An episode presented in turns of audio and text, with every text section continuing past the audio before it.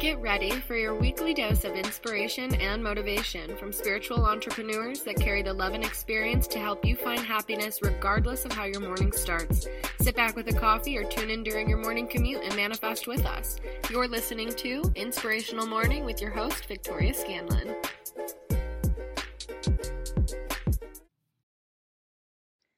Hey guys, happy May 11th. Welcome back to another episode, episode 27. We're getting well into the 30s. I'm so glad that we're almost there. Anyways, though, welcome, welcome. I'm so glad to talk to you guys today. Um, recent updates hmm, since I last talked to you guys. Well, I went full time with real estate. May have told you that.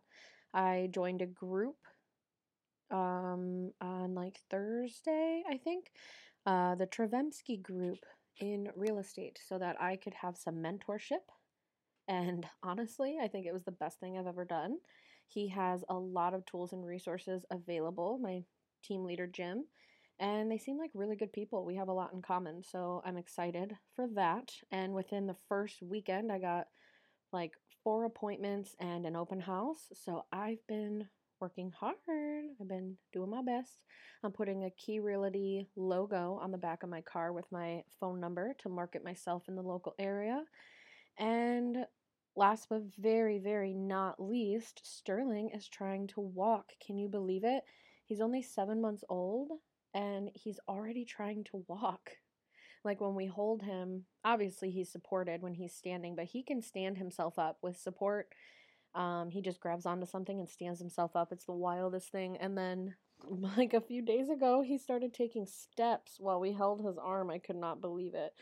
And he only did it for about a day or two, and then he hasn't really since, which is okay because I don't know if that's necessarily good for their legs this young, but it was definitely super cool. I got to put that in his baby book. Um, getting into the podcast today, May 11th. The very first point I have written down here is so funny. It says there's no restrictions in shopping. and that's so funny to me because I have just purchased a bunch of stuff that I needed for real estate, like, you know, folders, open house flags, stuff like that. Um, the back vinyls for my car, um, and then a pen for the baby. Like those, it's like those big play pens, but it's like seven feet by five feet, so they have a whole space to walk around and crawl around and have toys in. Um, so that's really funny because it's been a spending week for me. But there's no restrictions. You can totally, totally do so, and you're fine doing whatever. I've tried to make sure that our expenditures this week are like beneficial for either marketing myself as a realtor or marketing pseudofarm CBD or taking care of my baby now that he's in new developmental stages of life, things like that. But hey, no restrictions is fun for me. Um, going over this this episode, we're going to be going over the current moon cycle as always, and we're going to be talking about unblocking blockages. I'm going to read a couple excerpts. Excerpts? How do you say that word? From one of my favorite books. I talk about it all the time The Wheels of Life, A User's Guide to the Chakra System by Anodea Judith. I absolutely love this book so much. I think it's my favorite in the world. I've told you guys this every time I mention it. And then we're going to be talking very briefly about the law of attraction before we head out.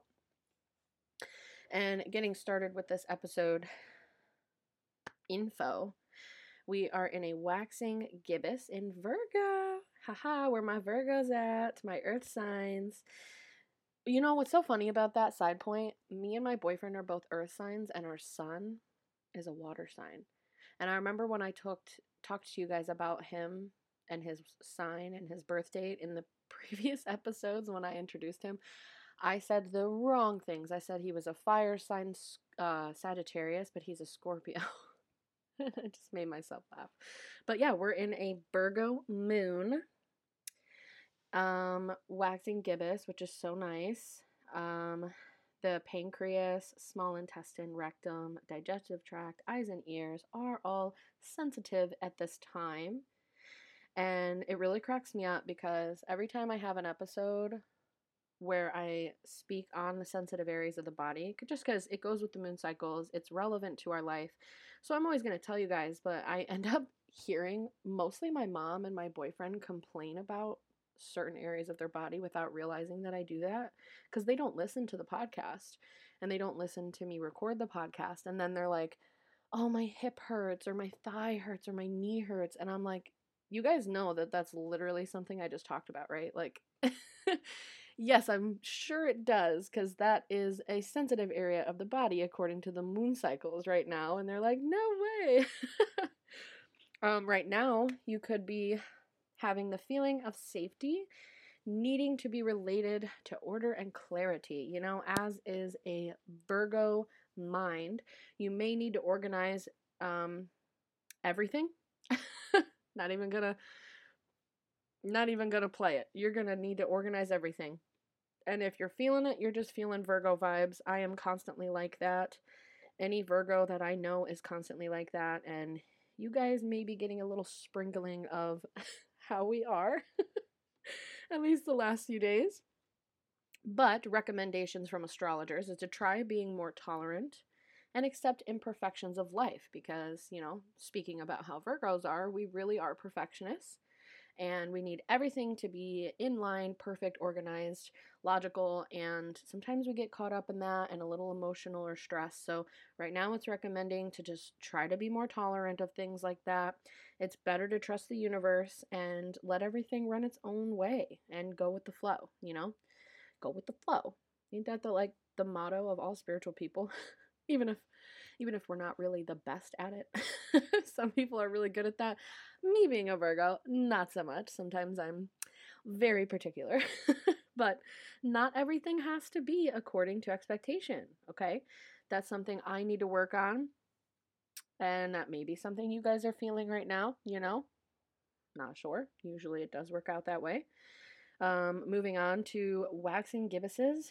They are a great period in the month, okay? This is right before the crest of the full moon.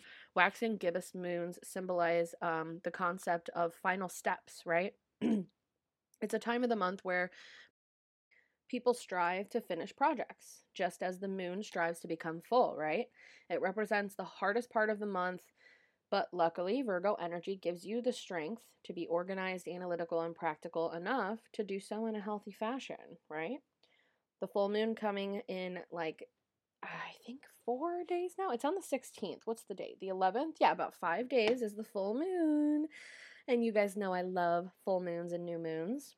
Very peak pivotal points in every single month when you follow moon cycles, which my regular listeners, I imagine you probably do as much as you can, which is probably why you listen as much as you do. And thank you, by the way.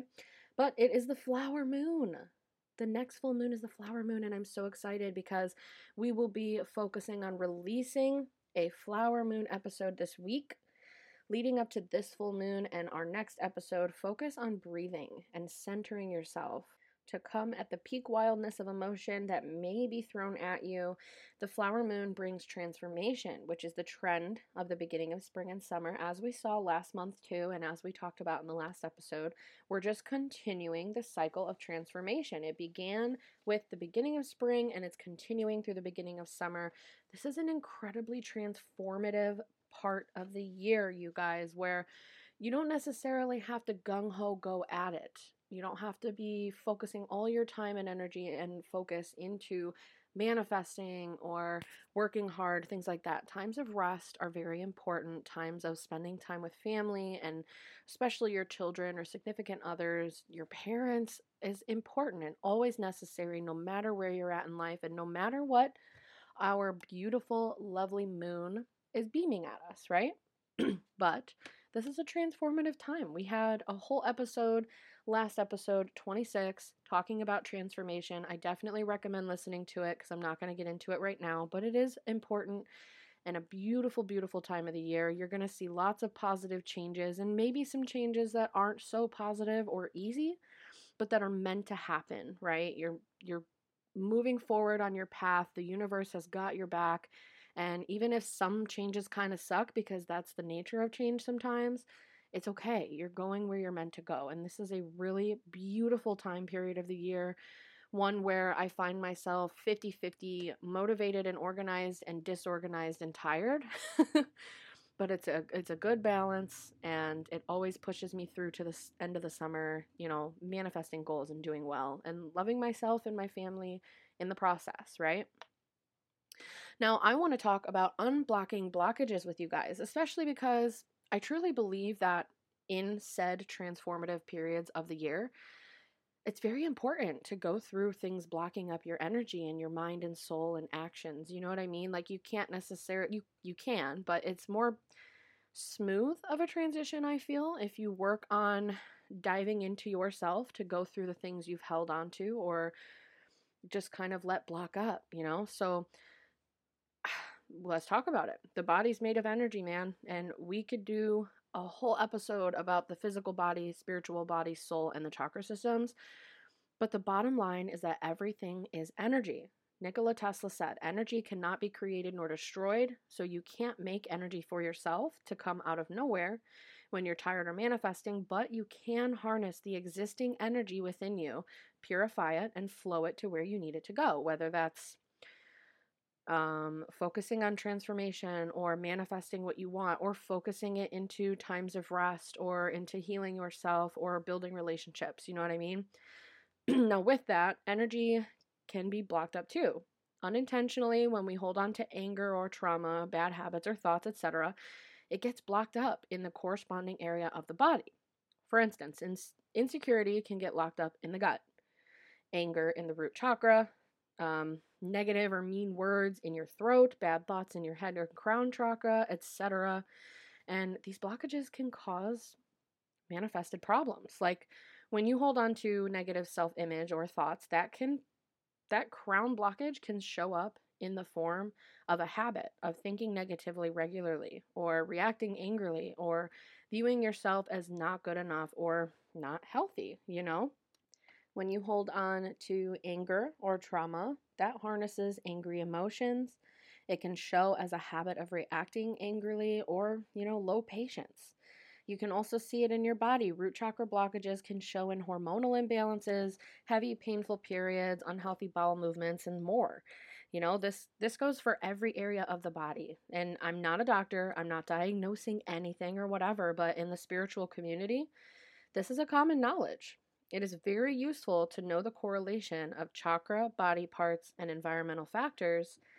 And I believe I've done this before for you guys um, when we went through a meditation technique I used based on this, but we're going to go over it today as well as the meditation because it breaks through block- blockages like no other. And there's no way, like, no better way in the world to explain it than to read you guys a few entries from my favorite book, as I said in the beginning of the episode, The Wheels of Life, a user's guide to the chakra system by Anodea Judith. And let me scroll through the book to the part I want to start with. We already read the history of the chakra system in a previous episode this last month or so.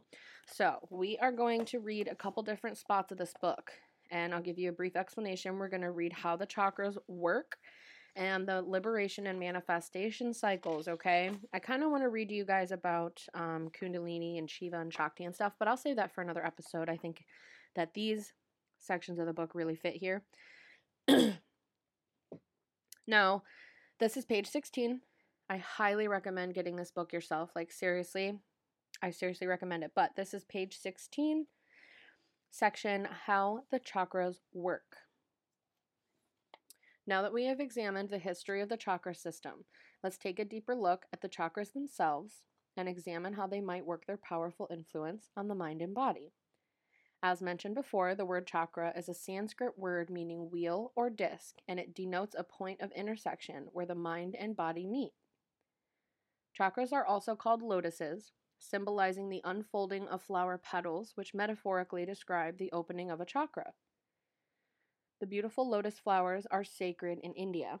Growing from mud, they symbolize a path of development from a primitive being to a fully blossoming consciousness, mirroring the base chakra rooted in earth, which evolves into the thousand petaled lotus at the crown of the head. Like lotuses, chakras have petals which vary in number from the chakra to chakra.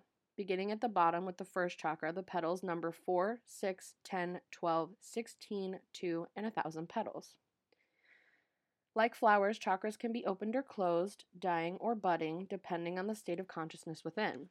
The chakras are gateways between various dimensions, centers where activity of one dimension, such as emotion and thought, connects and plays on another dimension, which such as our physical bodies. This interaction, in turn, plays on our interactions with others and thus influences another dimension, our activities in the outside world. Take, for example, the emotional experience of fear related to the first chakra. Fear affects our body in certain ways. We feel butterflies in our stomach, our breath is short, and our voice and hands may shake. These physical characteristics betray our lack of confidence in dealing with the world and may lead others to treat us in a negative way, perpetuating our fear. This fear may have its roots in an unresolved childhood experience, yet still rules our behavior. To work with the chakras is to heal ourselves of old constricting patterns lodged in the body or the mind or habitual behavior. The sum total of the chakras forms a vertical column in our bodies called Sushumna. This column is a central integrating channel for connecting the chakras in their various dimensions. It can be thought of as a superhighway on which these energies travel, just as our asphalt highways are channels through which physical items travel from the manufacturer to the consumer. We could say that pure consciousness, divine mind, God, goddess, the force, nature, etc., to the consumer, which is the mental and physical individual here on the earth plane. One could view the chakras as being major cities located along the highway, each responsible for producing their own kind of goods. Rather than cities, however, I view them as sacred chambers in the temple of the body, where the vital force of consciousness can pool together on different levels. Traveling beside, around, and through the Sushumna, there are also many back roads, such as the Chinese acupuncture meridians and the thousands of other nadis, subtle energy conduits, which Hindus have found within the subtle body. Nadis can be thought of as alternate channels, such as the telephone network, gas lines, or stream beds, where we have special channels for moving certain kinds of energy, all passing through the same vortex. If you would like to experience what a chakra feels like, the following is an example exercise for opening the hand chakras and experiencing their energy. Extend both arms out in front of you, parallel to the floor, with elbows straight. Turn one hand up and one hand down. Now quickly open and close your hands a dozen times or so. Reverse your palms and repeat. This opens the hand chakras. To feel their energy, open your hands and slowly bring your palms together, starting about two feet apart. When your hands are about four inches apart, you should be able to feel a subtle ball of energy, like a magnetic field, floating between your palms. If you tune in closely, you may even be able to feel it spinning. After a few moments, the sensation will subside, but it can be repeated by opening and closing the palms again, as above. On a physical level, chakras correspond to the nerve ganglia, where there is a high degree of nervous activity, and also to the glands in the endocrine system. While chakras are indep- interdependent with the nervous and endocrine systems, they are not synonymous with any portion of the physical body, but exist within the subtle body.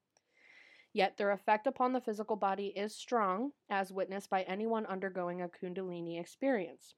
I believe that the chakras generate the shape and behavior of the physical body, much as the mind influences our emotions.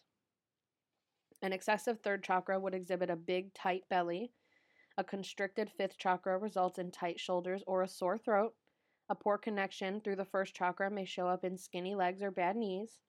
The alignment of one spinal vertebra also correlates to the openness of the chakras. For example, our chest is collapsed due to spinal curvature or somatic, the heart chakra may be impeded. The shape of our physical body may even be determined by our development from former lives to be picked up and continued again in this life. In metaphysical terminology, the chakra is a vortex. Chakras spin in a wheel like manner, attracting or repelling activity on their particular plane by patterns analogs to a whirlpool. Anything the chakra encounters on its particular vibrational level gets drawn into the chakra, processed, and passed out again. Instead of fluid, chakras are made of symbolic patterns of our own mental and physical programming. This programming governs the way we behave. Like programming in a computer, it channels the way energy flows through the system and gives us different kinds of information. Each chakra, which literally means disk, can be thought of as a programming on a floppy disk that runs certain elements of our lives, from our survival programs to our sexual programs to the way we think and feel. Chakras send energy out from the core of the body, and they assimilate energy from outside that enters the core. In this way, once again, I define the chakra as an organizational center for the reception, assimilation, and transmission of life energy. What we generate determines much of what we receive, and in this way, it behooves us to work on our chakras and clean up outdated, dysfunctional, or negative programming that may be getting in our way. The content of the chakras is formed largely by repeated patterns from our actions in day to day life, as we are always the center point of these actions.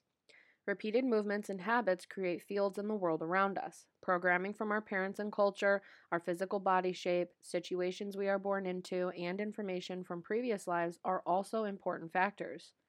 These patterns can often be seen by clairvoyants when viewing the chakras. Their interpretations give us valuable insight into our behavior. Like an astrological chart, they show us tendencies of the personality, but are not by any means unchangeable. Knowing our tendencies tells us what to watch out for and what to enhance. Through involvement with the outside world, patterns within the chakras tend to perpetuate themselves, hence the idea of karma, patterns formed through action or the laws of cause and effect. Thus, it is common to become trapped in any one of these patterns. This is called being stuck in a chakra. We are caught in a cycle that keeps us at a particular level. This could be a relationship, a job, a habit, but most often, simply a way of thinking. Being stuck can be a function of either overemphasis or underdevelopment of a chakra. The object of our work is to clean the chakras of old, non beneficial patterns so that their self perpetuating actions have a positive influence, and our life energy can continue to expand to higher planes. Chakras are associated with seven basic levels of consciousness. As we experience the opening of a chakra, we also experience a deeper understanding of the state of consciousness associated with that level. These states can be summarized with the following keywords, though it must be remembered that these words are a gross oversimplification of the complexity of each level. The chapters that follow will explain each chakra more fully. Their associated elements are given because the elements are of such crucial significance to understanding the quality of the chakra. Chakra 1, located at the base of the spine, is associated with survival. Its element is earth. Chakra 2, located in the lower abdomen, is associated with emotions and sexuality. Its element is water. Chakra 3, located in the solar plexus, is associated with personal power, will, and self esteem. Its element is fire. Chakra 4, located over the sternum, is associated with love. Its element is air. Chakra 5, located in the throat, is associated with communication and creativity. Its element is sound. Chakra 6, located in the center of the forehead, is associated with clairvoyance, intuition, and imagination. Its element is light. And chakra 7, located at the top of the head, is associated with knowledge, understanding, and transcendent consciousness. Its element is thought. Chakras can be open or closed, excessive or deficient, or any of the various stages in between. These states may be basic aspects of someone's personality throughout most of their life, or something that changes from moment to moment in response to a situation. An ailing chakra may be unable to change its state easily, but being stuck in either an open or a closed state. The chakra then needs healing by uncovering and removing whatever is blocking it. If a chakra is blocked in a closed state, then it is unable to generate or receive energy on that particular plane, such as love energy or communication. If a chakra is blocked in an open or excessive state, that means it tends to channel all energies to that particular plane, such as using all situations to further one's power or meet sexual needs when other forms of behavior might be more appropriate. A closed chakra is a chronic avoidance of certain energies, while an excessively open chakra is a chronic fixation. The quality and quantity of energy that one encounters on a particular plane has to do with how open or closed their, per- their respective chakra is or how able they are to control this opening and closing at appropriate times. This governs the amount of activity and complexity we can effectively handle at any given level. For example, someone with a tightly closed third chakra, personal power, would be terrified of confrontation, while another who is more open may thrive on it. Someone with an open second chakra, which has to do with sexuality, may juggle many sexual partners, while someone who is closed may avoid feeling sexual. Someone whose throat chakra is excessive may talk too much and not really listen, while other another may be scarcely able to get their words out. There are specific exercises that are designed to facilitate the opening, discharging, or strengthening of each center, but one must first be able to understand the system as a whole. Once the system is understood, individual levels can be approached in various ways. One can focus attention on the area of the body, taking careful note of how it feels and behaves, understand the philosophical working of that chakra and apply it, Examine the interactions in one's day to day life that occur on a level corresponding to that chakra. In this work, any of the correlations to a particular level can be used to access the chakra and change the energy within. For example, you can understand what condition your second chakra, sexuality, is in by first tuning into what to that area of the body, the abdomen and genitals. Is it fluid, alive, painful, tense, or relaxed? The physical state gives us many clues about the internal processes. The next step is to examine the meaning and function of that particular chakra. What meaning do you ascribe to emotions and sexuality? What values do they hold for you? What kind of programming did you receive about those issues? Then you might examine the quality and quantity of emotional and sexual interaction in your life. Is it what you want it to be? Is it balanced between give and take? Is it an effortless flow of energy or a subject of fear and anxiety? You can then work on improving the health of the second chakra by doing any of the following doing physical exercises that pertain to relaxing, opening, or stimulating the sacral chakra area of the body, working with its associated images, colors, sounds, deities, or elements, such as its constant movement and flow of water, or its cleansing properties by drinking lots of water, visiting a river, going swimming, all as a means to connect with its associated water element, or working through your feelings and values about sexuality and emotions and bringing those new insights into your behavior with others. All of these in association together can happen to open these areas. Any or all of these processes may affect changes in your emotional or sexual nature. The body and mind are inseparably interrelated. Each governs and affects the other, and each is accessible through the other.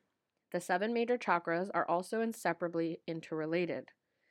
A block in the functioning of one chakra may affect the activity of the one above or below it. For example, you may have trouble with your personal power, third chakra, because of a block in communication with the fifth chakra, or vice versa.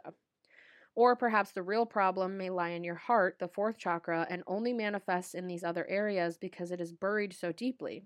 In examining, in examining the theoretical system as a whole, which all henceforth is capitalized, and applying it to your personal chakra system, lowercase, as it occurs uniquely within you, you learn to sort out these subtle, subtleties and patterns and make self improvements according to your goals.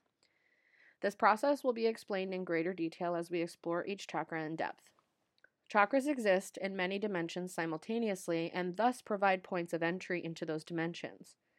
In the physical realm, they correspond to particular areas of the body and may be experienced as butterflies in our stomach, frogs in our throat, pounding in our heart, or the experience of an orgasm. Working with the physical associations allows us to use the chakra system to diagnose and, in some cases, heal illnesses. Chakras also correspond to various types of activity. Work is a first chakra activity as it relates to survival. Music relating to sound and communication corresponds to the fifth chakra, Dreaming as a function of inner sight is a sixth chakra activity. In the dimensions of time, chakras describe stages in personal and cultural life cycles. In childhood, the chakras open sequentially, starting with the first chakra, which is dominant during the first year of life, and moving upward the crown up toward the crown as we mature into adulthood. As adults, we may focus on certain chakras more than others at various stages, creating prosperity, exploring sexuality, developing personal power, relationships, creativity, or spiritual exploration. In terms of evolution, chakras are paradigms of consciousness that prevail in the world at a given time. Primitive humans existed primarily in the first chakra, where survival was the main focus of culture.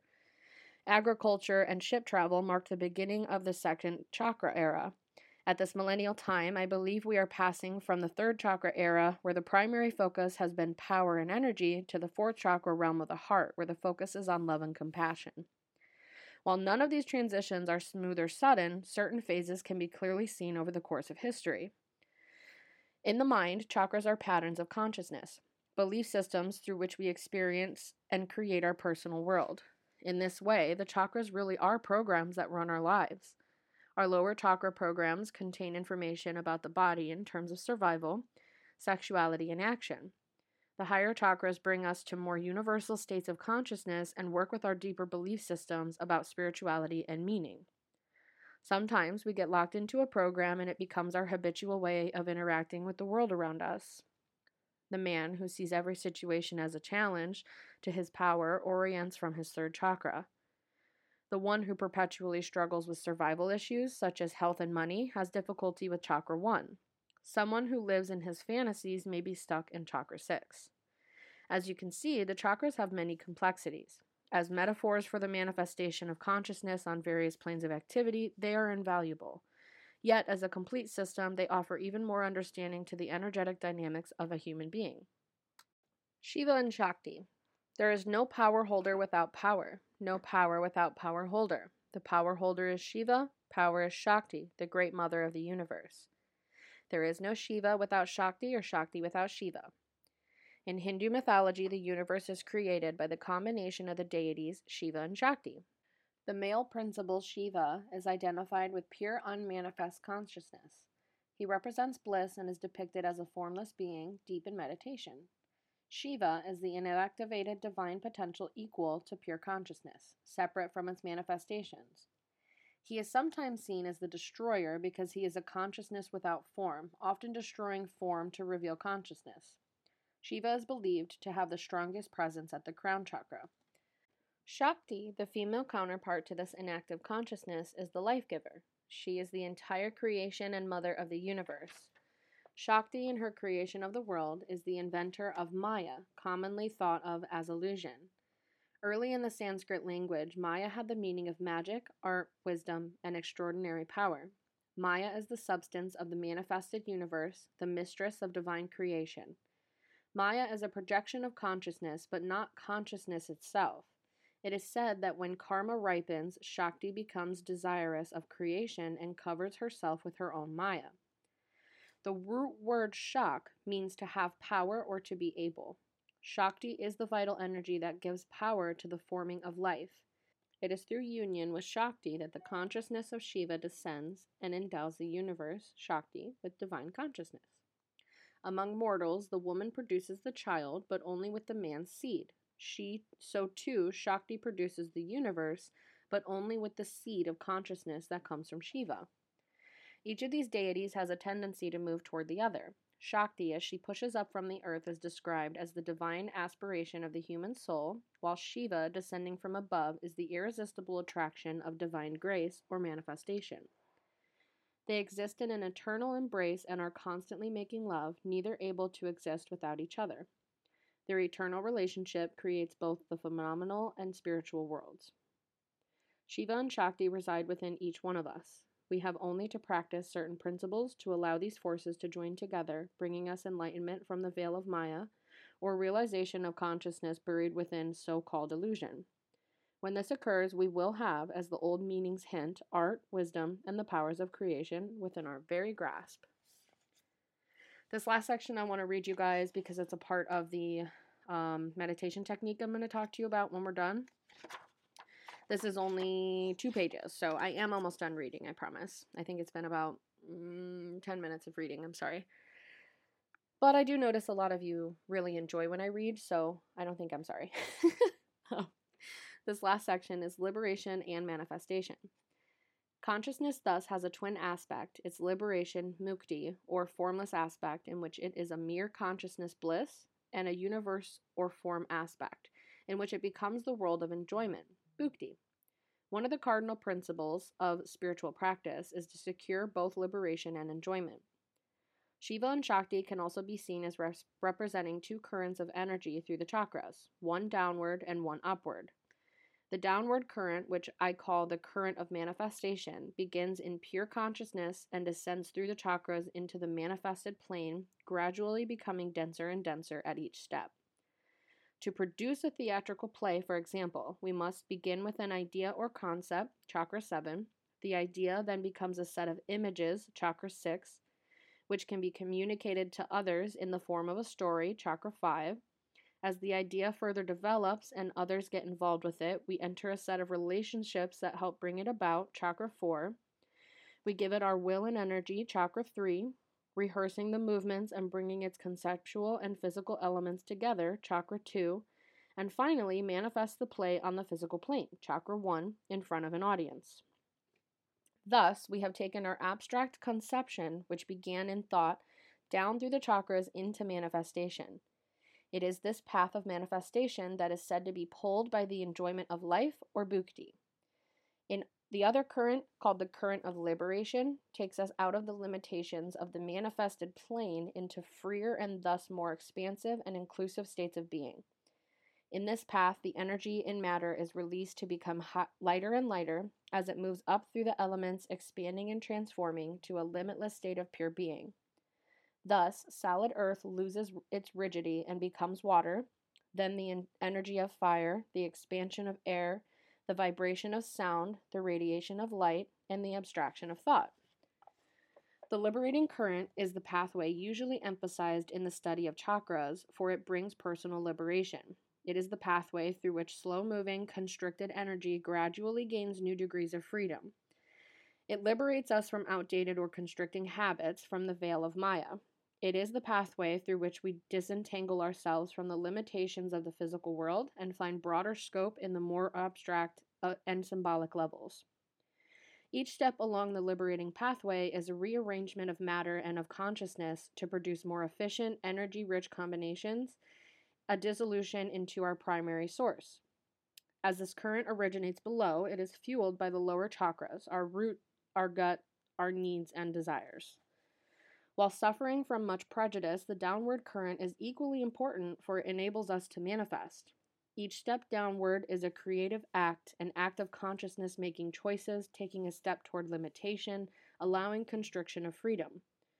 Through this constriction, the abstract expanse of consciousness has a, con- a container that allows it to condense and become solid.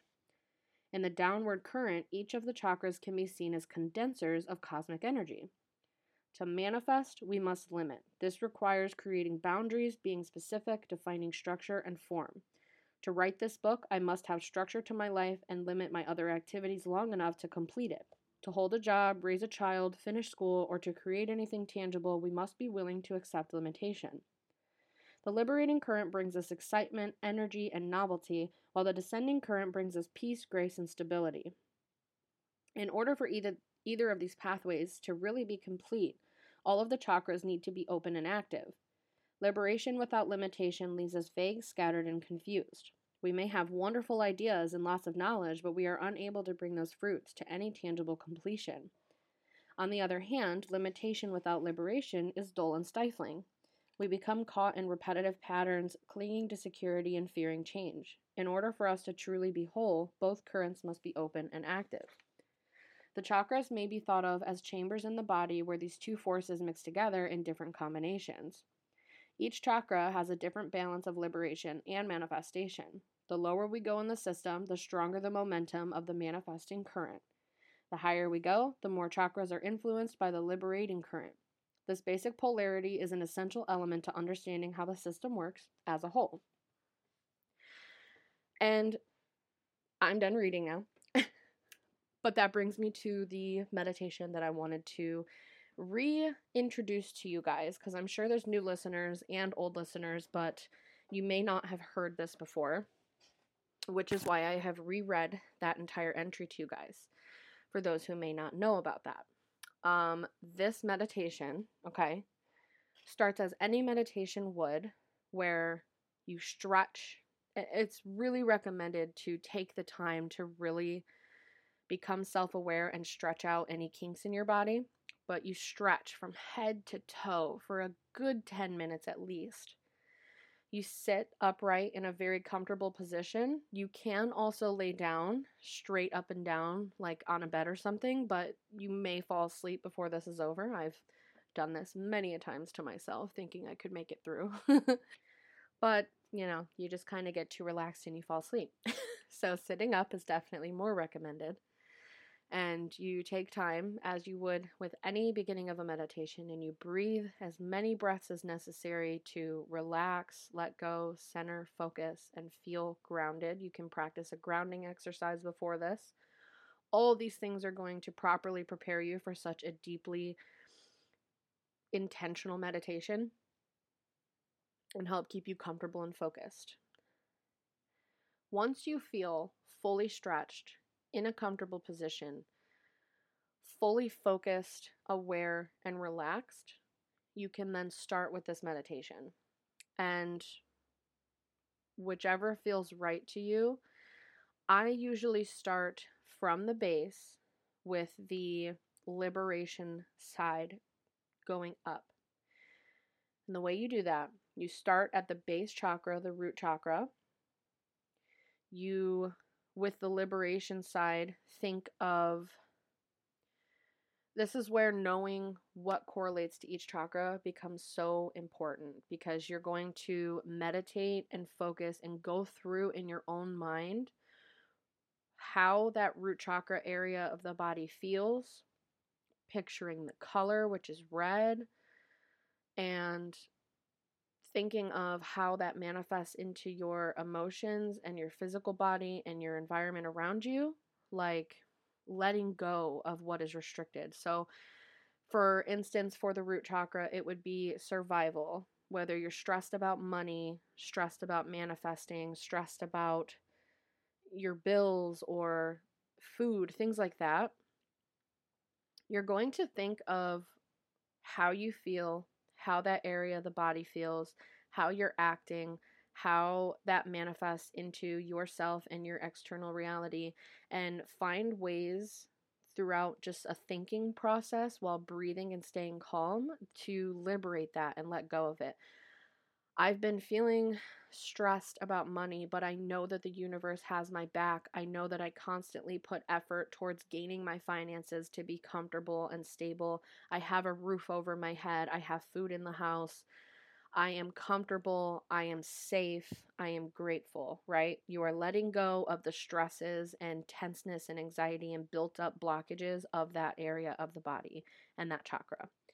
And you can focus on each area as long as you need. When I first did this meditation, I did it two times in a row in one week, and I focused on one area of the body for a good 10 minutes, just kind of going through letting thoughts flow, letting things that surface flow and coming to terms and letting go with them actively thinking and meditating on things that correlate with this area of the body or my life and how I express stress or worry or fear, um, and how I can just implement more stability and gratitude and comfortability. I focused on the one chakra for about 10 minutes and went all the way up. You're going to do this for each of them. Start at the root, go up to the to the sacral, go up to the solar plexus, up to the heart, up to the throat, the third eye, and the crown, and knowing everything about those chakras and uh, just to go through the list again the color, the parts of the body, the environmental factors, the element, what it has to do with. You can go through this liberation process with each one of them all the way up to the tippy top. Take as much time as you need, seriously. And then, once you get to the top, first of all, if you put enough time and calmness and thought and meditation into each chakra to fully be ready like there were times where i thought in these in these meditations in especially the first one let's just say for instance i was at the heart chakra I thought that I was completely comfortable and ready to move to the throat, but it felt restricted and walled or still tight. And I was like, I'm not done here yet. I still have more to think about, more to let resurface, more to realize, and more to let go of and come to terms with and find peace with. This is really a exercise of finding peace with all that has to do with each area and everything.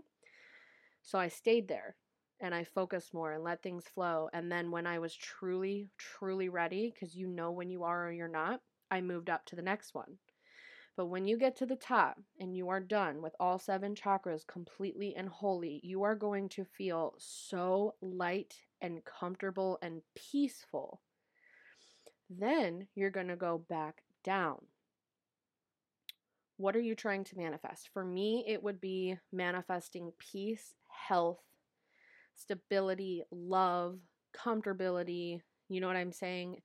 Um, intuition and awareness and things like that. So I'm going to start at the top in the crown chakra. And I want to manifest that I am my highest self. All the things I just listed in one sentence go into being my highest and best self, right? Being interconnected with who I'm meant to be, what makes me happy, what makes me feel comfortable, confident, and peaceful. Peace is a really big part of this.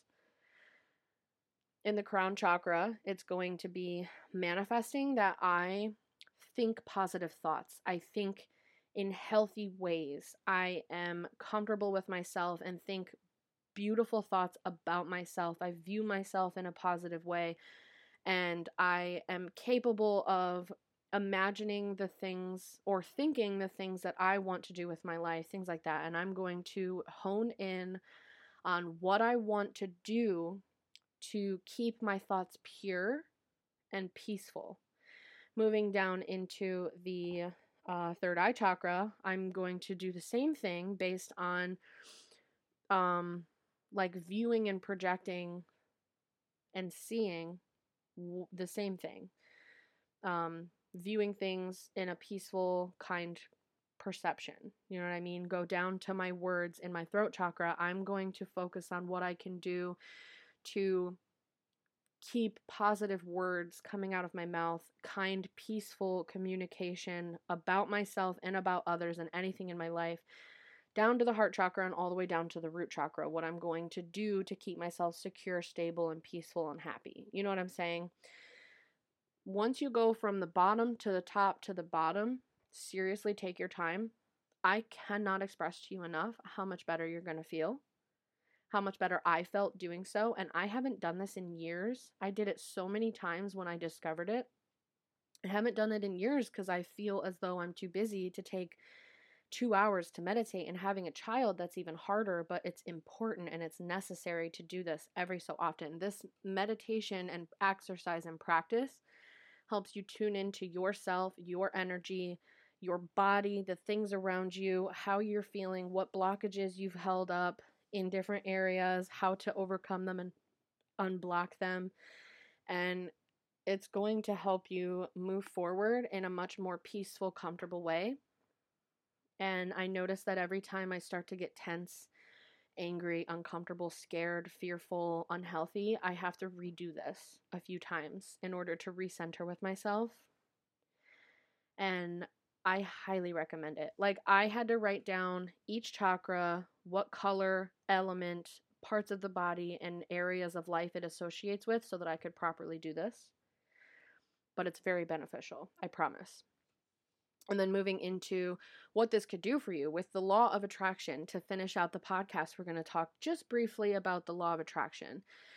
Because, well, I read an excerpt from a book called um, The Magic, which covers and explains this very well, but a quick recap, since I feel as though most of you know this already, is that the thoughts thoughts manifest your real- reality. Words are spells that play a strong role in manifestation as well. So by paying attention to what you think, say and do is the first step to this. Are you are your thoughts angry? Are your words angry, rude, negative? Um you'll see that reciprocate. So you can work with yourself to recognize your habits and with thinking and speaking and change them to something better, more peaceful.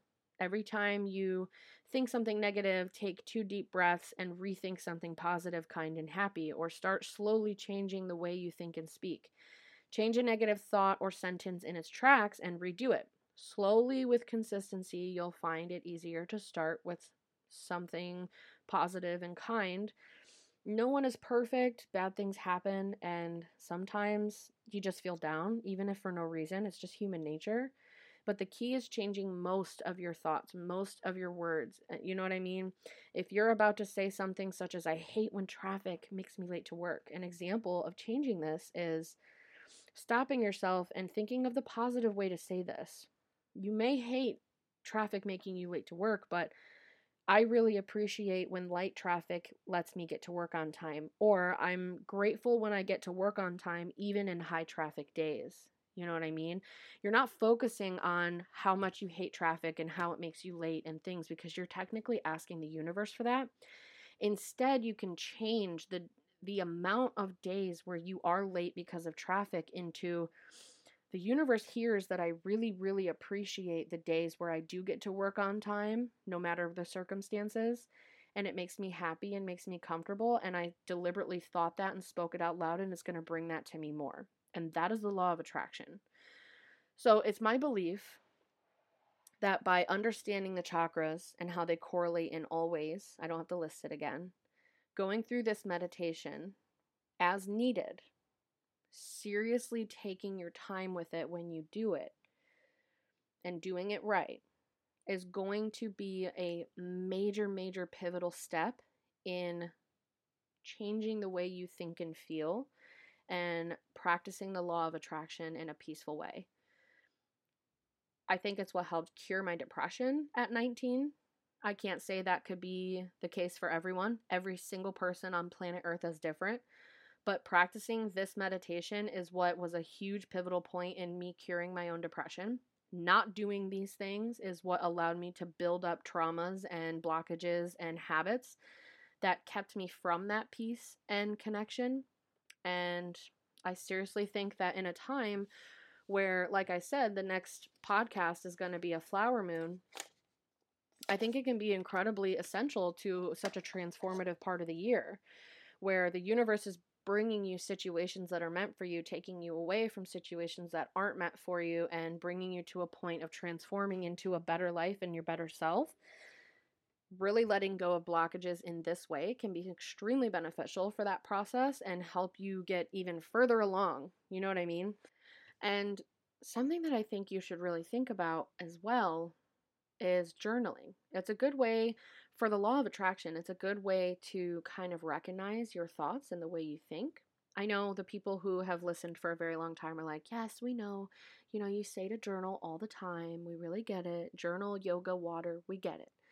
But seriously, in this instance, you can let thoughts flow into a journal, write them, you know, in a journal, and see directly in front of you the nature of your thoughts and words. Are is your journal entry grumpy, pessimistic, or are you grateful and focus on the good? Do you focus on the bad?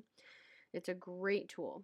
I used it for my real estate career, which I just went full time actually, by telling myself I was going to do well, work hard, find what works, and make my first close this month. Within two days of starting this job fully, I had an open house, two listing appointments, and two buyer appointments. And there was a lot put into that, but positive thinking gave me the energy and courage to do the stuff necessary to do well as a beginner. So, the next episode is the flower moon, where we will converse even more about this transformative phase of the year. As you see, when we talk about the full moon coming up, it's literally everything we're talking about. So, this podcast was kind of perfect as a transition into the full moon but I want you to focus on positivity, letting go. I seriously recommend this meditation and let me know, let me know um, on Instagram or any of the things. You can even text me because I put my real estate phone number below. Because, um, you know, if you need a Northwest Ohio realtor or anyone you know needs a Northwest Ohio realtor, not only can I help you, I also give out free movie tickets, two movie tickets to whoever refers someone to me. And that's unlimited. So you could send me 10 clients that go into contract, and I'll send you 10 sets of movie night tickets. And if it really gets to that point where it's that many referrals, I'll do different things. But I have that referral program for anyone that needs to look to buy or sell in Northwest Ohio, but I have my real estate information below in the description. So you could even text me, you know, how this meditation helped you or didn't help you and what your thoughts on it are because it changed my life. And that being said, I'm going to head out. I am ever grateful for everyone who listens to this podcast. I'm grateful for the for the community we've built around inspirational mornings and manifestation and finding ourselves. And hit the follow button if you have not already so that you get notified when I upload. Um, and also, reviews on whatever platform you listen to would be absolutely amazing, whether it's on the Blubrry, Blubrry, the Blubrry um, website that you get the link to to listen to the episodes on, or it's on Apple Podcast or any other platform. Review the podcast. The podcast. Let me know what you think, how you feel, any suggestions or things that you would like us to cover or talk about, me to cover or talk about. Um, but reviews help the podcast along. It helps us show up to other people who may be needing to listen to something like this or be searching for something like this. Um, anybody who should is meant to join the community, reviewing the podcast is a huge part to putting it in the face of more people. So I'd be very grateful. Um, and as always, the title of the book we covered today will be in the description, as well as my real estate email and phone number, my social media, if you guys would like to follow me on social media. And thank you so much. I will see you in the next one. Namaste.